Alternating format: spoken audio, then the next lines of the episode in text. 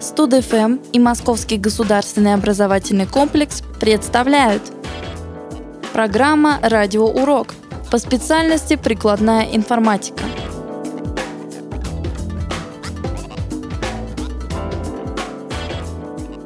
Итак, к первому поколению причисляются компьютеры на электронных лампах, такие как ENIAC. Ко второму – транзисторные машины, IBM 7094. К третьему – первые компьютеры на интегральных схемах, IBM 360. К четвертому – персональные компьютеры линейки Intel.